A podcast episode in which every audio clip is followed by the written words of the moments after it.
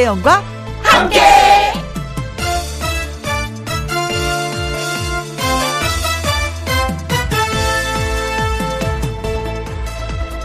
오늘의 제목 밥은 먹고 다니냐? 밥은 먹고 다니냐? 누가 나에게 이렇게 묻는다면 어떨까요? 예전에 본 어떤 영화의 명대사였는데요. 사실은 밥은 먹고 다니냐는 질문의 대답은 듣는 이의 기분에 따라 달라집니다. 기분이 좋으면, 어, 그럼요. 잘 먹고 다니죠. 기분이 안 좋으면, 아, 그거 알아서 뭐하게? 일이 잘 풀릴 때는, 아휴, 밥 먹을 시간이 없어서 못 먹었어요. 너무 안 풀릴 때는, 아, 밥맛이 없어서 못 먹어요. 그래서 이제 질문을 바꿔야 합니다. 밥 먹는 시간 잘 대하고 있어요? 라고요. 이러면 좀 정확한 대답을 할 수 있을 것 같습니다. 늘 밥 먹었냐? 라는 인사를 나누는 우리나라 사람들. 그만큼 밥을 잘 대하자는 것으로 생각하면서 2021년 5월 23일 일요일 김혜영과 함께 출발합니다. KBS 이라디오 매일 오후 2시부터 4시까지 누구랑 함께 김혜영과 함께 5월 23일 일요일 첫 곡은요. 신유의 밥 한번 먹어요 였습니다. 광고 듣고 다시 올게요. 김혜영과 함께 노래 듣고 와서 요요미 씨와 사연 창고 문을 열도록 하겠습니다. 트롯 다람쥐죠. 가수 강혜연의 왔다야 1356님의 신청곡입니다.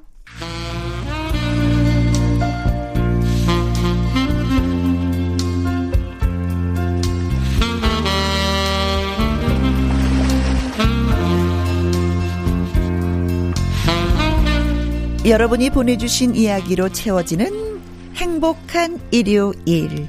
김혜영과 함께 사연 창고 오픈.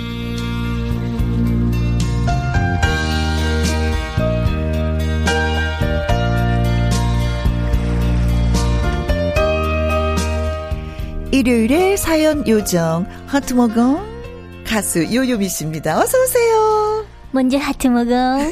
안녕하세요. 해피바이러스 노래하는 요정 유미유미 유미예요. 밥은 먹었냐? 아니요, 저 하트 먹었어요. 하트 많이 먹어도 배 안 불. 살안 쪄요. 그렇게 맞아요. 네. 다이어트와 상관이 없는 네, 네. 맛있는 거, 사랑스러운 거, 달콤한 거 그렇죠. 그게 행복하죠. 하트 먹음이었습니다. 어, 어제 이 시간에, 음, 신성 씨가 또 네. 이렇게 왜 사연 창고 오픈해줬잖아요. 요요미 씨 칭찬 엄청 하고 갔어. 어, 진짜요? 어. 너무 사랑스럽대. 제가요? 너무 연습을 많이 해서 맞춰보지 않아도 된대. 진짜 믿음직스럽대. 아니 그래도 저도 엄청 많이 들어보고 막 그러는데. 오, 오, 오. 연습을 그렇게 많이 해가지고 와서 따로 둘이 사람이 딱 맞춰보지 않아도 된다고. 아 믿음직스럽다고 막 칭찬을 많이 했어요. 에이 신성 오빠 덕분에. 그래요? 네. 아 서로 주거니 받거니. 토요일에 남자, 어. 어. 일요일에 여자. 그래요. 네. 음. 어, 이게 진짜 남매 같은 생각이 들어요, 저는. 아, 다 그러시더라고요. 다 그렇죠. 네. 오, 그래요. 그 예쁜 만남이 계속해서 많은 작품을 또 이렇게 승화시키는 그런 아. 뭔가가 좀 됐으면 좋겠어. 네, 뭔가가 또 활기차게 뭔가 행복하게 이렇게 일어나갔으면 좋겠어요. 그래요. 같이. 그렇습니다. 음. 네. 자, 사연 창고 저 오픈해야 되는 시간이 됐어요. 첫 번째 네. 사연은 요유미 씨가 먼저 소개해 주실래요? 네. 음. 첫 번째 사연은요, 전수아님의 사연입니다. 네. 자려고 누웠을 때 창피한 것이 생각나고 잘 덮고 있던 이불을 뻥 차게 되고 아! 소리를 지르게 되는 걸 이불 킥 한다고 하더라고요. 그래요, 맞아요. 제가 음. 요즘 이불 킥 하고 있어요. 왜, 왜, 왜, 왜, 몰라요? 동료들이랑 모여서 잠깐 커피를 마시다 보면 뭐 이런저런 이야기를 하게 되기 마련이잖아요. 그렇죠. 저는 그냥 모여있는 세 사람만 있는 줄 알고 편하게 말했거든요. 네? 유미 씨 그 작업 그 부분 보면은 솔직히 좀 부족하지 않아? 뭐 이런저런 걸 좀 보완하면 좋을 텐데. 음. 근데 문제는요. 네. 그걸 유미 씨가 지나가다 들은 거죠. 아? 와, 이거 진짜 난감한 상황이다. 아우, 그랬더니 어, 요미 씨가 네. 뭐야, 마음에 안 들면 나한테 직접 말해줘. 이것도 웃으면서 말을 하는데, 어. 와, 제 얼굴은요, 시뻘건 홍당무가 됐어요. 어. 아, 그, 아, 그, 런 뜻이 아니라, 어, 내 말은, 이렇게 변명하려고 했지만, 더 비겁해 보이기만 하더라고요. 알아, 음, 나쁜 뜻으로 말한 거 아니란 거. 아니, 끝까지 부드럽게 말해주고 가는 유미 씨. 어머, 유미 씨가 이런 말까지. 남겼어? 어머머머머머. 아니, 차라리 저한테 화를 냈으면 마음이 편할 텐데, 오. 아니, 끝까지 대인배의 자세를 보여줘서 제가 너무 창피하더라고요. 음. 아니, 지금까지도요. 지금 예. 깨톡으로 장문의 사과문도 보내고, 그 기프티콘도 보냈거든요. 네. 아, 근데 밤마다 괴로워서 미칠 것 같습니다. 아니, 내가 왜 그랬지? 아니, 그러니까 입조심을 했어야지. 아, 나 왜 그랬냐? 이 무한 반복이에요. 이불을 하도 차서 얇아진 것 같아요, 이불이. 겨울 이불이 여름 이불 됐어. 아이고. 마음 같아서는 만날 때마다 두 손 꼭 붙잡고 아, 미안해 내가 뒷말을 그렇게 하는 게 아닌데 아, 진짜 나쁜 의도는 아니었어라고 말하고 싶어요. 음. 이미 말로도 여러 번 사과했고요. 네. 괜찮다고 대답도 여러 번 들어서 음. 여기서 더 뭐라고 하기에도 좀 민망한 상황입니다. 음. 이 이불킥을 멈추려면 어떻게 해야 할까요? 시간이 흐르기만을 기다리는 것이 답일까요? 아, 이불킥, 오. 그죠 이불킥 한다 그러죠. 네. 네. 음, 이불킥, 음, 뭐 창피하고 그 순간 계속 이 떠오르니까, 음, 음. 아, 몰라, 몰라, 몰라 하면서 이불을 막 발로 차게 되는데, 요요미 내가 씨도 왜 뭐, 그랬지, 이렇게. 어, 이런 경우 있어요? 저는 참 특이한 상황인데 어, 저는 이불킥을 얼마나 안 했으면은 네. 이불이 아주 아주 푹신하고 따뜻합니다. 발로 차지 않았고. 저는, 저는 그냥 벽을 치죠. 와, 어, 이불킥은 하지 않았지만, 진짜 막 속상한 일이 있으면 이불을 팍 뒤집어 쓰고 이불 속 안에서 막 울어요. 아, 그 또 이불 속 안에서 이렇게 있으면은 또 이, 아늑함. 뭔가 아늑하면서 따스함, 나를 뭐 안아주는. 응, 그 아늑하면서 뭔가 따뜻하면서 그러니까 약간 마음이 편안해지고 음. 그렇죠. 그런 그래서 의미더라고. 거기서 막 실컷 울어버리면 약간 좀 편안해짐. 음. 그리고 이불을 탁 걷으면서 아, 이러고 나죠. 저도 그런 적 있어요. 어, 그래요. 어, 근데 요요미 씨, 아니, 요요미 씨 된다. 이게 전수아 씨가, 네. 어, 나쁜 사람은 아니야. 아니 라브나는 어. 아닌데 어. 그리고 아. 요요미 씨도, 어, 나쁜 사람 아니야. 아. 그죠. 어, 중요한 건. 그래서, 전수아 씨가 충분하게 그 미안함을 표현했고, 요요미 씨도, 음, 괜찮다라고 했어. 그럼 그게 끝이야. 더 이상 이불킥 하지 않아도 돼. 여기에서 내가 계속 이불킥을 하고, 미안해, 어떡해, 뭐, 톡도 하고 또 막, 이렇게 하면 오바야. 그 그게 또 불 그 불편해 하실 수 있어요. 그렇죠. 음. 저는 한 번 했는데 또 사과하고 사과하고 계속 문자하고 난 불편할 것 같아. 그런 저도요, 걸로 더 저도요. 멀어질 것 같아. 음, 맞아요. 어, 저 사람 오히려. 성, 어, 저 사람 성격 이상해. 뒤끝 있어. 어, 내가 괜찮다고 했는데 왜 저러지? 어머, 멀리 해야지. 어, 약간 집착하는 그래. 것도 있네. 어, 이게. 어. 그래서 되려 더 거- 거리가 멀어질 수도 있다고 저는 생각이 들거든요. 쿨하게 그냥 인정 인정하시면 되겠다. 어, 어, 어. 그래요. 네네. 음. 어, 그러니까 같은 뭐 동료니까, 어, 우리 뭐 점심 같이 먹으러 갈래요? 차 한잔 할래요? 뭐 이렇게 또 얘기를 하면 되는 거잖아요. 맞아요. 또 상대방이 괜찮다고 괜찮다고 말씀해 주셨기 때문에 그냥 뭐 진짜 혜영 언니 말대로 음. 어. 그냥 커피 한 잔 마시러 가고 뭐 음. 이렇게 그 먼저 그런 일상 그런 대화를 나눠 보세요. 근데 사실 있잖아요. 그런 게 있어요. 어, 저 사람이 나를 사람들이 있는 데서 약간 그래도 흠을 봤어. 어머, 그래? 어, 참. 하고 담아두는 사람도 있거든요. 그 자리에서, 다르니까. 그 자리에서 표현 못하고 담아두는 사람이 있어. 그러면서 속으로 싫어하는 거지. 음. 어, 쟤가 날 어디 가서 흠을 봤어. 어, 쟤 싫어. 어, 상정도 하지 말아야 돼. 어. 지는? 어, 이거 지, 지가 잘하는 게 뭐가 있어. 막 이러는 분들도 있는데. 그쵸, 그쵸. 이분은, 요요미, 씨- 요미 씨는 그 자리에서 얘기했어. 어, 마음에 안 들면 나한테 직접 얘기하지. 어, 왜 그랬어. 음, 직접 얘기하시면 또 웃으면서. 어, 어, 어. 음. 그러면서도 괜찮다고, 괜찮다고. 몇번 눈을 얘기했어요. 그럼 얘 끝인 거야. 맞아요. 정리가 깔끔하게 된 거예요. 또 계속 그러시면은 진짜 불편해 하실 거예요. 그래, 그래, 그래. 음. 그러면서 이제 본인이 느꼈잖아요. 네. 어머, 입 조심해야지. 여기 있는 사람들을, 세 사람이 있으면 이 세 사람에 관한 얘기만 해야지. 네 사람이 있으면 네 사람에 관한 그것도 얘기만 깨닫는 해야지. 거죠. 그렇지. 맞아요. 그러니까 많은 깨달음을 얻으셨어, 이분이. 음. 아주 큰 수확인 거죠. 그쵸. 엄청난 수확을 거뒀어. 그쵸.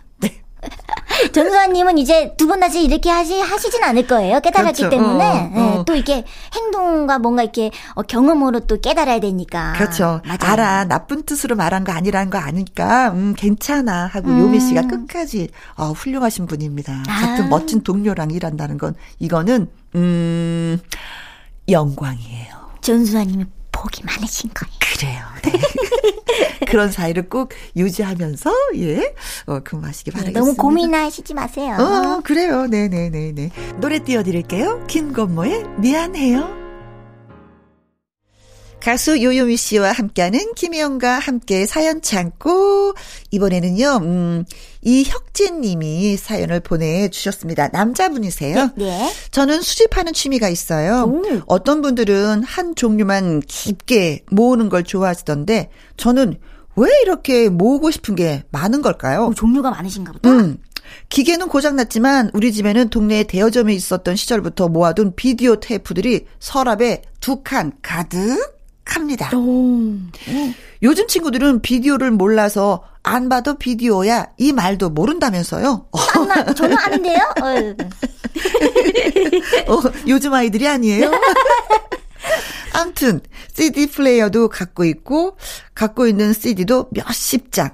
LP는 더 본격적입니다. 어머머. LP가 진짜 개미지옥 같아요. 한 번 모으면 끝이 없거든요. 솔직히 이제는 제가 얼마를 가지고 있는지 세어보는 것도 포기했습니다.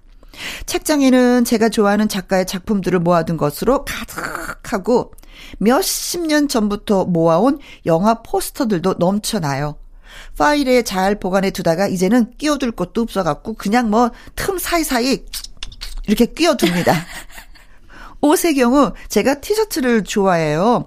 그래서 또 사서 입어보고 모아두는 편이기도 합니다. 여행 다녀올 때마다 자석을 사와서 냉장고에 붙여두는 걸 좋아해서 냉장고 견면이 냥냥 빽빽 하다가 아내한테 욕먹고 다 떼었습니다. 제가 남들보다 모으는 걸 더 좋아하긴 하지만 수집의 욕구는 다들 조금씩 있지 않나요? 아내가 다 싸들고 나가라고 해서 서운한 마음에 제가 이렇게 사연을 보내봅니다. 다른 분들이 보시기에도 제가 수집 자체를 간둬야 된다고 생각하세요? 그래, 좀, 뭐, 음, 그래. 정리를 해야지. 추스릴 건 추스리고, 버릴 건 버려야지. 하다가도 막상 보면은 너무나도 소중한 것들이란 말이죠. 유유, 유유. 음. 이혁진님 지금도 지, 지금은 집에 계, 계시는 거죠? 지금도 밖에 밖에 계시면 안 돼요. 네. 아니, 근데, 네. 너무나도 다양한 걸 모으셔. 근데 진짜 근데 이게 뭔가 이렇게 수집하기 어려운 것들을 수집을 하시네. 어. 지금은 좀 골동품인 것도 있고. 그죠. 비디오 테이프, 네. 뭐, CD 플레이어, LP. 어, LP가 진짜 대박. 책장엔 책, 뭐, 포스터, 티셔츠, 자석. 냉장고 겉면 자석은 특이하신 것 같아요. 아, 이거 잡화점이야. 어허. 뭐든지 다 있는 또 잡화점. 빽빽하게 다 이, 이, 완전 꽉 차신 것 같은데요. 뭐, 다 모으신 것 같은데. 네. 어, 집안 분위기 어떤지 알겠어요. 안에 머리 쥐어 뜯습니다. 여보! 여보! 유임 씨는 뭐 어때요? 좀 이렇게 뭐 수집하는 거 좋아해요? 저도 좋아하긴 하는데 저는 진짜 하나 하나 수집하는 것 같아요. 어떤 걸요? 요즘에는 뭔가 이렇게 스티커 있잖아요. 아. 약간 다이어리 꾸미는 거 있잖아요. 어. 있죠. 거기에 뭔가 뭐 귀여운 스티커. 네네네. 소녀 취향. 네네. 약간 약간 그렇긴 한데 그런 거를 지금 생각해 보면은 왜 모으지라고 생각이 들 정도로 그거를 이제 뭐 다이어리 뭐 일기 이런 거 쓰는 것도 아니면서 네. 그렇게 귀여운 거 모으는 걸 그렇게 좋아해요 제가. 음흠. 음, 지금도 있어요. 아, 그래요. 음. 저는 언니는요? 모으는 게 아무것도 없어요. 안 아무것도. 아무것도 아무것도 음. 없어. 제가 그냥 그때 그때 필요한 물건 사서 쓰고 그냥 뭐 낡았으면 어. 버리고. 음. 어, 그거를 제가 어떻게 알았냐면 네.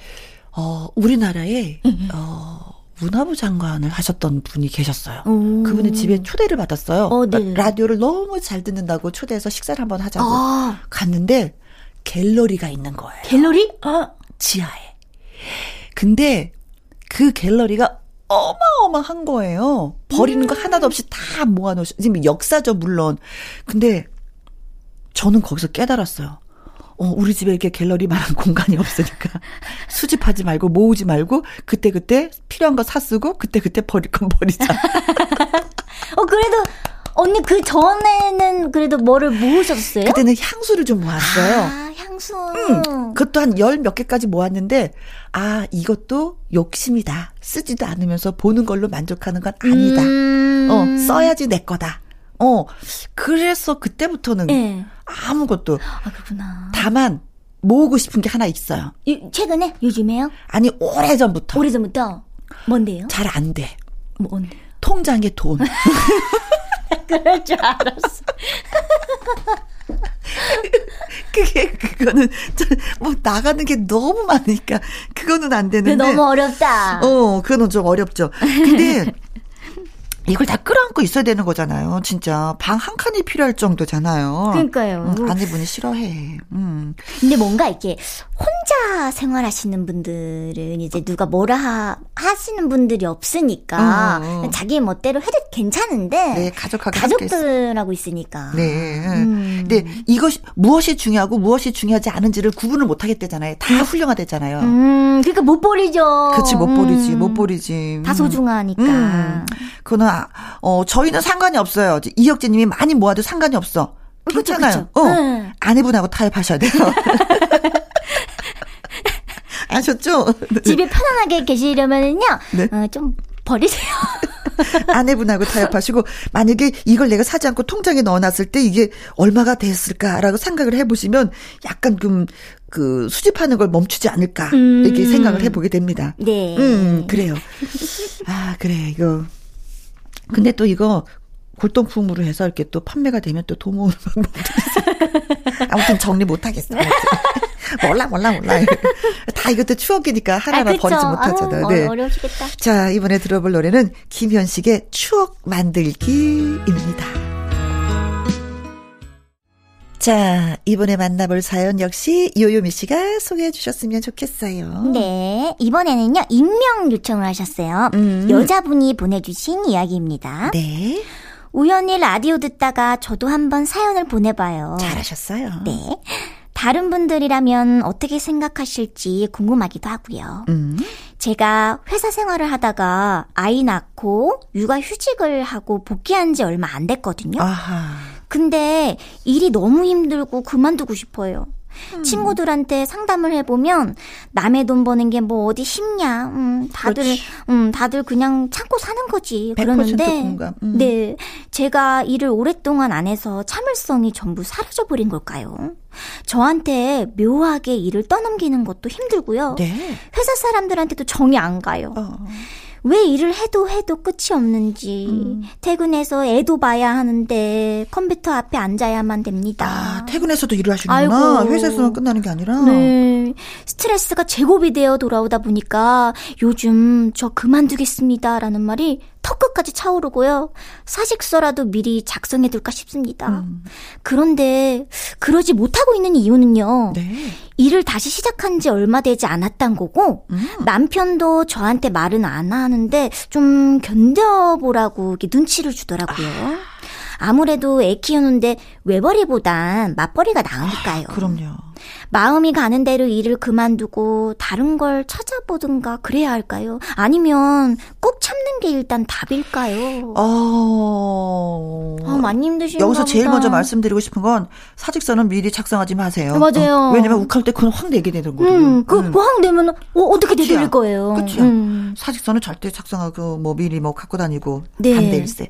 저는 아이고. 음, 어떤 그 왜 갈등이 생길 때가 있잖아요. 이렇게 해야지 되는지 음. 저렇게 해야 되는지 갈등이 생길 때 네.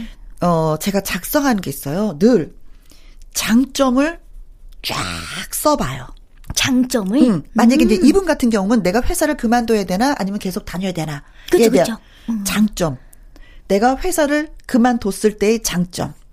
계속 다니고 있을 때의 장점. 음. 내가 회사를 그만뒀을 때의 단점.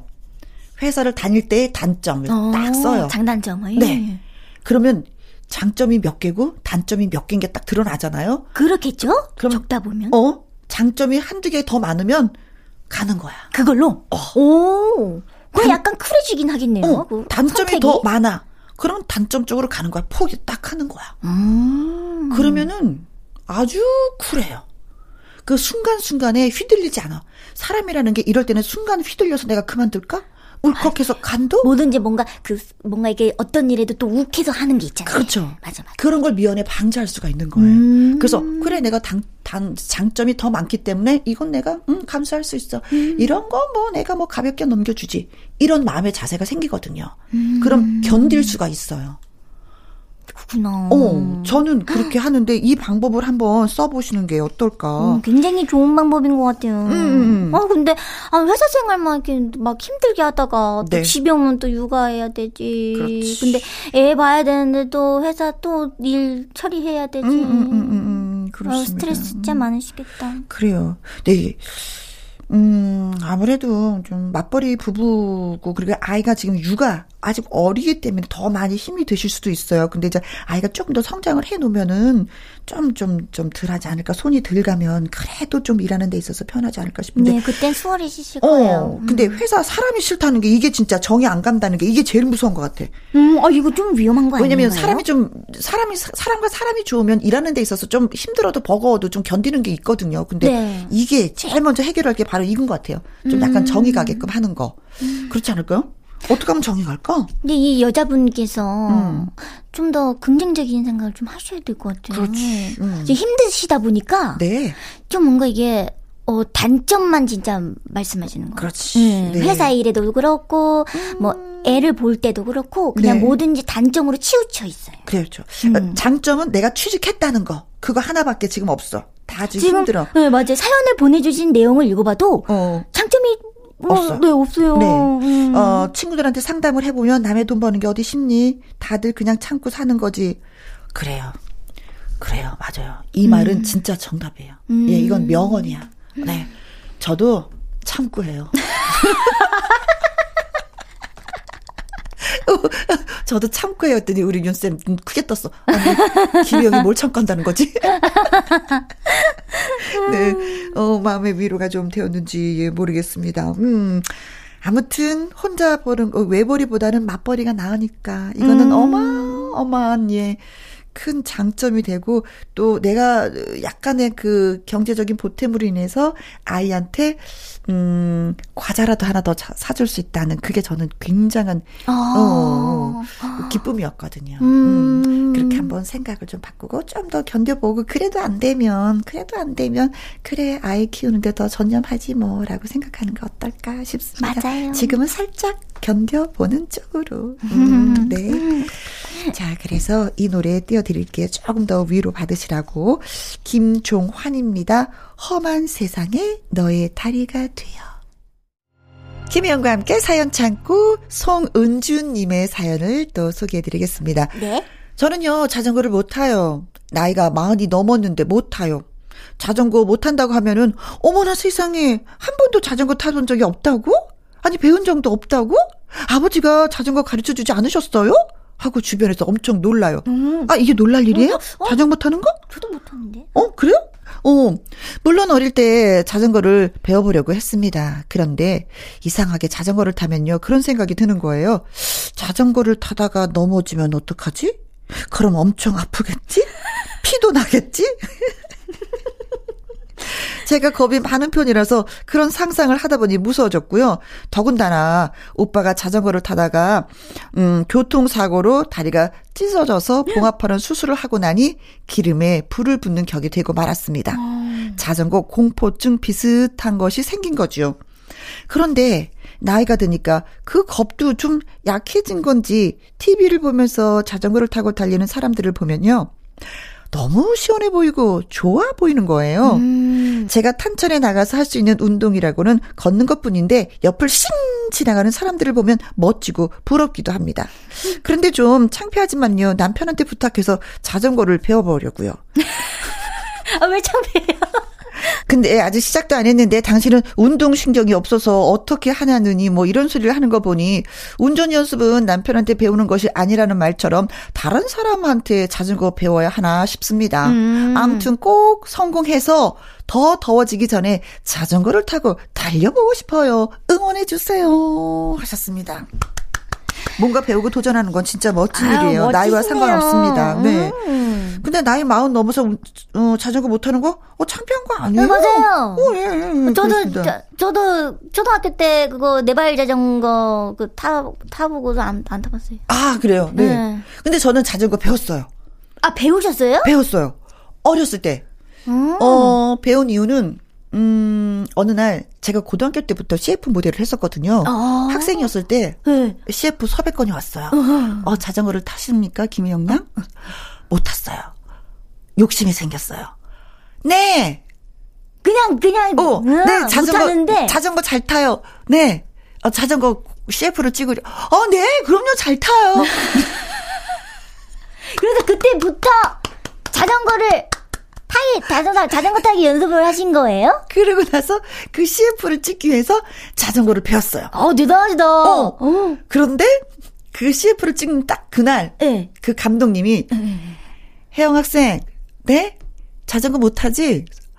아니요, 잘 타는데요. 거짓말하면 안 돼. 그래서 내가 네, 그래서 어떻게 하셨어요? 했더니 여기저기 다 까진 거 있잖아. 무릎도 까지고 여기 팔 뒤꿈치도 까지고 여기 턱도 살짝 이렇게 까졌거든요. 했더니 어. 그런데 열심히 배웠습니다. 그랬더니 알았다고. 어, 어, 멋지다고. 어, 넌 뭐가 돼도 될. 거야. 뭐 이렇게 칭찬받았는데 아무튼 그 덕분에 자전거를 배웠었는데 자전거는 한 번 배우고 나면 나이가 들고 세월이 지나도 또 자전거 타는 법이 그냥 또 유지가 되더라고요. 음. 스케이트 한 번 배우고 나면 뭐 안 타도 나중에 또 타면 또 타는 것처럼 네. 자전거도 좀 그런 면이 있거든요. 음. 음. 아, 타보면 너무 재밌고 신나고, 예, 달리다 보면, 허, 스트레스 확 날아가죠. 바람 음, 휘날리면서 흥. 그렇습니다. 근데 남편한테 배워야 되느냐? 라는 얘기 하는데, 친구한테 배우세요. 네. 그게 남편한테 배우면 한마디 한마디에 감정 상할 수가 있거든요. 그러면 밥 해주기 싫다? 근데, 근데 진짜 운전 연습은 진짜 그 남편하고 하면 진짜 안 된다 그러더라고요. 어, 진짜 안 해요. 저는 잘은 모르지만 얘기는 진짜 많이 들었었어. 어, 어, 어, 음. 어. 하다 보면 막 반말 막, 야! 네네 아니고! 싸우고. 어, 급하니까 막 반말 막 하고, 야, 그게 아니고, 이런, 아이고, 이 바보 멍충이, 이런 말 막 해요. 그래서 운전 배우다가, 이혼할 뻔 했다고. 어. 이혼할 뻔 했다고 하시는 분들 많이 계십니다. 음, 음. 어, 자전거는 뭐, 거기에 뭐, 준하지는 않지만, 그래도 친구, 친구가 뒤에서 친구? 잡아주는 거 음. 어떨까? 아니면 뭐, 친동생도 좋아요. 아, 현명한 그게 현명하구나. 아, 그렇죠. 근데 좀 덩치는 있어야지 돼. 어. 어, 왜냐면, 왜요? 자전거 타는 사람이 그 가벼운 사람이면은 자전거를 잡아주기 편한데 등치가 좀 있는 분이잖아요? 그럼 같은 비슷한 등치를 갖고 있는 사람이 자전거를 뒤에서 잡아줘야지 돼요. 아. 자전거가 옆으로 막 휘니까 탁 중심을 잡아줘서 넘어지지 않게 해줘야 되는 거니까. 아, 자전거 그렇게 배우는 겁니다. 아, 그래서 옛날에 내 동생 뒤에 밀어주다가 내가 넘어졌구나. 아, 그렇죠. 나만 다쳤구나, 네. 그래서. 음. 자전거를 배울 때 큰 자전거 말고 조그만 자전거를 더 배우세요.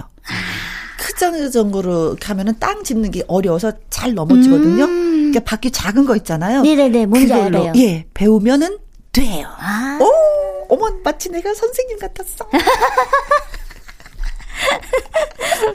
네, 파이팅, 파이팅, 파이팅. 파이팅. 네네. 어, 자전거 배우는데 운동 신경하고 무관합니다. 네. 네. 중심만 잘 잡으면 가는 거예요. 아, 멀리 보면서, 바로 코앞을 보면 안 되고, 멀리 보면서 배우면 되겠습니다. 음. 아, 이분은 뭐 싱싱 달리는 그 모습이 그림이 그려지네요. 올 여름에는 꼭 배우시기 바라겠습니다. 네. 자, 그래서 요요미 씨의 노래, 예, 띄워 드리도록 할지요. 촌스러운 사랑 노래. KBS 이라디오 김희영과 함께 1부 마무리할 시간이 돌아오고 말았어요. 아쉬워라. 아쉬워라. 음. 오늘 사연 소개되셨던 전수아님, 이혁재님, 익명 청취자분, 송은주님에게 치킨 교환권 선물로 보내드리도록 하겠습니다. 홈페이지 선물 문의 코너에 꼭 정보 올려주세요. 저희가 보내드릴 수 있게끔. 그리고, 음, 하실 말씀이 있으신 분들, 김희영과 함께 사연 올려주시면 이 시간을 통해서 또 소개해드리고 선물도 보내드리겠습니다. 이분은요, 음, 주말의 띵곡, 박성서 음악 평론가와 좋은 음악으로 1992년 추억 여행 떠나보도록 하겠습니다.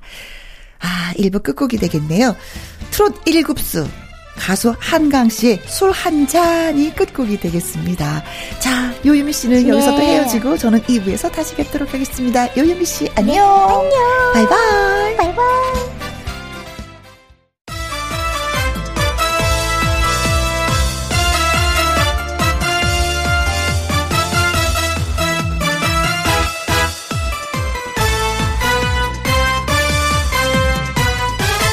김혜영과 함께. KBS 이라디오 김혜영과 함께 2부 시작했습니다. 숨어있던 명곡을 찾아 나서는 주말의 띵곡 박성서 음악 평론가와 함께 1992년으로 떠나봅니다. 자, 이 노래 듣고 나서 시작해 볼까요?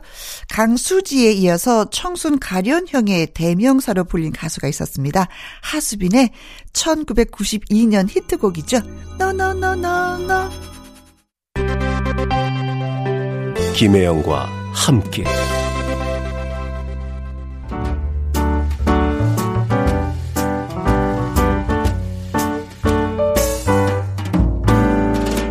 김혜영과 함께해서 드리는 선물입니다. 이태리 명품 구두 바이네르에서 구두 교환권, 발효 건강 전문 기업 이든 네이처에서 발효 홍삼 세트, 오직 생녹용 유풍열 건강에서 참진 녹용즙, MSM 전문 회사 미스 미네랄에서 이봉주 마라톤 유황 크림, 대한민국 1등 건강 기능식품 에버 콜라겐에서 에버 콜라겐 인앤업 플러스.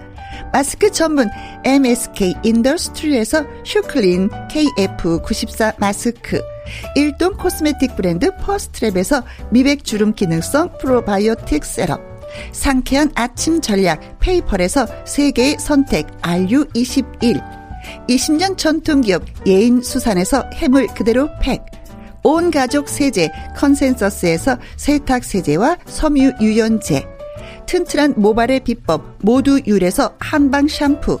바이오 기술로 만든 화장품 소노스킨에서 초음파 홈케어 세트. 하림 이닭에서 100% 쌀과 물로만 지은 하림 순수한 밥. 한 접시의 행복 일곱 별 간장 게장에서 게장 세트. 주식회사 한빛 코리아에서 아이래쉬 매직 돌래쉬. 30년 떡 장인 삼척 서기 기정떡에서 웰빙 기정떡 엄마와 딸이 함께 쓰는 여성 청결제 포마이토토 모이스처 고기는 연하다 연하 37에서 툭불 한우 꽃등심과 특수부위 닭발 편육의 원조 한간의 닭발 편육에서 편육 세트. MC 스퀘어가 만든 수면 뇌과학 슬립 스퀘어에서 스마트 베개 가평 명지산 카라반 글램핑에서 카라반 글램핑 이용권 그리고 여러분이 문자로 받으실 커피, 치킨, 피자, 교환권 등등등의 선물도 보내드립니다.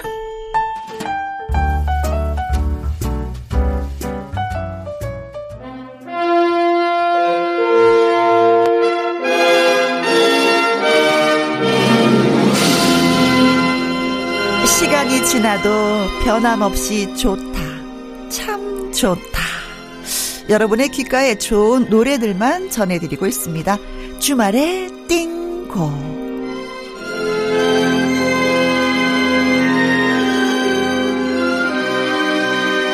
띵곡의 척척 박사님, 박성서 대중음악 평론가님 나오셨습니다. 안녕하세요. 네, 안녕하세요. 네. 어, 쌤, 웃, 웃, 웃지 마세요. 이런 질문 한다고? 어, 노래에 대해서 정말 많은 것을 알고 계시잖아요. 그래서 제가 궁금해졌어요. 선생님의 머릿속에는 도대체 몇 곡 정도의 정보가 저장되어 있을까? 글쎄요. 아마 그 이런 질문에 네.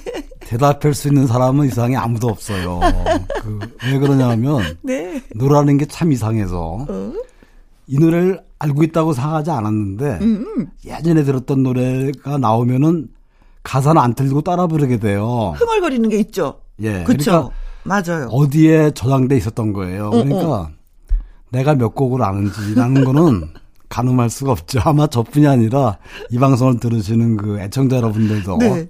공감하실 것 같아요. 저도 지금 생각해 봤어요. 내가 노래를 몇 곡, 숫자로는 헤아릴 수가 없는 것 같아. 예. 그쵸, 예, 아주 맞아요. 철이 없었던 꼬마 때는 음. 내가 몇 곡을 알고 있나 세어본 적도 있었어요. 음. 근데 지금은 뭐 네. 맞아요. 제가 선생님 쓸데없는 질문을 했어요. 다음 정답을 알 수 없는 다음 질문을. 주에는 제가 이 질문을 김영철한테 해보겠습니다. 네. 자, 고맙습니다. 자, 코너 시작하기 전에 노래 한 곡 들려드렸었거든요. 하수빈의 No No No No. 이 곡부터 우리가 좀 해석을 해주시면. 예, 그 말씀하신 대로 정말 그 90년대에 청순 가령형의 대명사였죠. 그렇죠. 어떤 보호 본능도 불러일으켰던 아주 예쁘장한 보호해주고 싶은. 그 사람이 아니라 인형 같은 네. 그런 외모의 그 가수이자 또 싱어송라이터였어요. 아, 정말 많은. 사랑을 받았던 네. 하수빈 씨가 1992년도에 발표한 노래죠. 음, 네. 자, 오늘은 지난 시간에 이어서 1992년도 띵곡을 찾아서 추억 노래 여행을 시작해 보도록 하겠습니다. 네. 자, 그러면은 선생님, 92년도에 역시 뭐 세계적으로 많은 변화가 있었겠죠. 예, 특히 그 이 어, 우리나라뿐이 아니라 음. 미국이나 일본 등지에서도 그 이해 전후로 태어난 세대를 신인류라고 부르죠. 음. 그러니까 세계대전이라든지 또 냉전을 겪지 않은 사람들을 일컫는 말인데요. 네. 사실상 그 이때부터 그 소련의 붕괴가 시작되죠. 네. 그 이해 그 주요 사건들을 찾아보니까 미국에서 LA 폭동이 이때 일어났고요. 또 아, 한인들이 피해를 굉장히 많이 봤죠, 예, 이때. 예. 그 바르셀로나 올림픽에서 황용저 황용저 선수가 네. 금메달을 따죠. 건더. 예. 그래서 전 국민이 환호했던 그런 기억도 나고요. 네. 가요계에서는 뭐니 뭐니 해도 이 사람들이 등장합니다. 서태지와 아이들. 네. 예, 난 알아요는 정말 그 꼬마들까지 그렇죠. 따라 불렀던 노래고요. 네. 그야말로 뭐 대한민국 가요계 판도를 뒤흔들어 놓죠. 말았습니다. 난 알아요. 네가 뭘 알아. 막 이러면서. 당시 서태지와 아이들은 뭐 기성세대의 문화를 거부하고 개성 있고 파격적인 시도로 신세대의 상징하는 그 자체였던 것 같아요. 그렇죠. 춤도 그렇고 의상도 그렇고, 네. 네. 10대, 20대에게는 뭐 전무후무한 지지를 받아서 오래 롱런하는 팀이 되었었죠. 예, 지금까지도 뭐 그 우리나라 가요사에서 90년대를 대표하는 문화 아이콘으로 그렇죠. 그렇게 자리매김되고 있고요. 그래서 이 노래를 안 들을 수가 없죠. 첫 곡은 그 서태지와 아이들의 네. 난 알아요를 준비했고요. 이어서 들으실 노래는 그 최연재의 기억 속에 지워진 너를 준비했습니다. 음. 네네네. 그 아주 큰 키의 이 검은 가죽 자켓, 가죽 자켓을 입고 그 이해에 등장했던 네. 신데렐라였죠. 최현재 씨 하면 또 탤런트 선우용녀 씨의 딸로서 화제를 모으고 있고 지금 미국에서 생활하는데 예. 한의사 그렇죠. 예가 되셔. 그 아마 그 많은 분들이 그 방송에서 네. 선우용녀 씨하고 그 최현재 씨하고 둘이 손잡고 나와서 네. 얘가 그렇게 가수하지 말라는데 했다고 그러면서 속상해하던. 어 나름대로 노래 굉장히 잘했었거든요. 네, 매력이 있었죠. 네네네 그렇습니다. 서태지와 아이들의 난 알아요. 최현재의 기억 속에 지워진 너 두 곡 듣습니다. 서태지와 아이들의 난 알아요. 최현재의 기억 속에 지워진 너 두 곡 여러분께 소개해드렸습니다. 네, 자. 이번에 준비하는 노래 역시 정말 그 90년대 띵곡이 아닌가 싶은데 네. 이선희의 조각배를 이선희 씨. 준비했습니다. 그 이선희 씨가 그 국악 작곡가죠 김영동 씨, 김영동과 손잡고 완전히 변신을 합니다. 그러니까 음. 국악 가요를 부르게 되는데 이 이선희 음반은 지금까지도 네. 정말 그 명반으로 자리 잡을 정도로 아주 뛰어난 음악성 그리고 국악과 가요를 접목한 실험적인 앨범으로 평가를 받습니다. 네. 그 중에서 가장 듣기 편한 노래가 조각배라서 이 노래를 골랐는데요. 네. 그이 노래는 그 이선희 씨만의 어떤 디테일한 가창력 그것이 돋보이는 참 아름다운 노래죠. 저는 이, 이 조각배라는 노래는 많이 들어보지 못했었던 것 같아요. 예, 들어보시면 아마 아실 겁니다. 아, 그럴까요? 네. 이전에도 그 국악가요로 몇 분이 부르던 노래인데 네. 이선희 씨의 노래가 훨씬 더 편하게 와닿는 쉽게 와닿으면서 여운이 길게 남는 음. 네. 그런 노래고요. 이 노래에 이어서 준비한 노래는 그 조용필의 불의 명곡이죠. 슬픈 베아트리째를 준비했는데요. 네. 그이 당시에 그 조용필 씨가 이제 40대로 접어듭니다. 그러면서 음악성이 한쪽 한층 깊어지면서 그런 어떤 음악이 표출된 노래이기도 한데 네. 그 베아트리체는 그 세계적인 문호죠. 그 단테가 단테. 길에서 우연히 만나서 그 느낌을 그렇게 사랑에 빠진 이후에 그 신곡을 썼는데 네. 조용필에게도 어떤 이 노래가 신곡 같이 아주 장엄하고도 그러면서 슬픈 노래죠. 네. 자, 그럼 두 곡 들어보도록 하겠습니다. 이선희의 조각배, 조용필의 슬픈 베아트리체.